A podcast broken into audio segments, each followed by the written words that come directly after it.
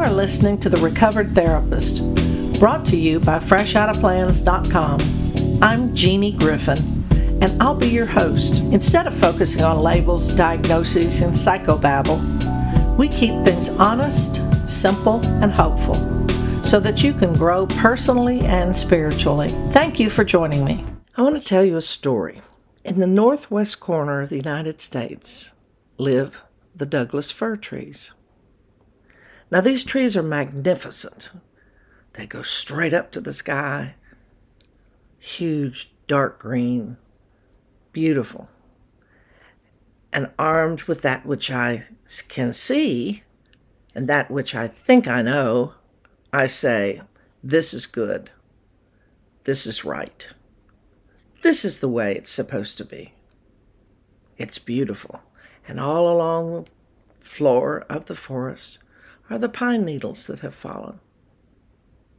And the little chickarees run and scurry around, loving their life in the forest.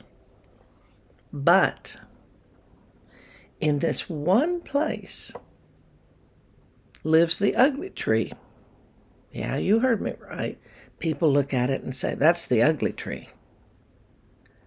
Because it doesn't grow tall and straight like those around them.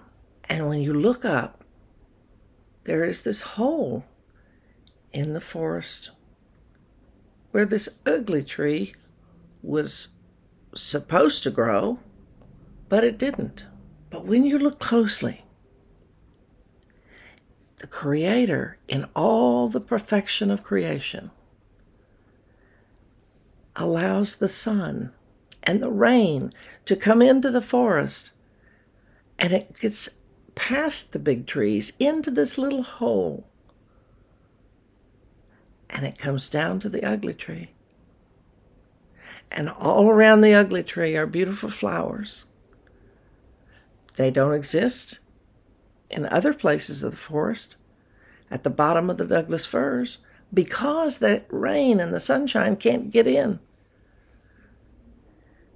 So, armed with that which I had seen and that which I think I know,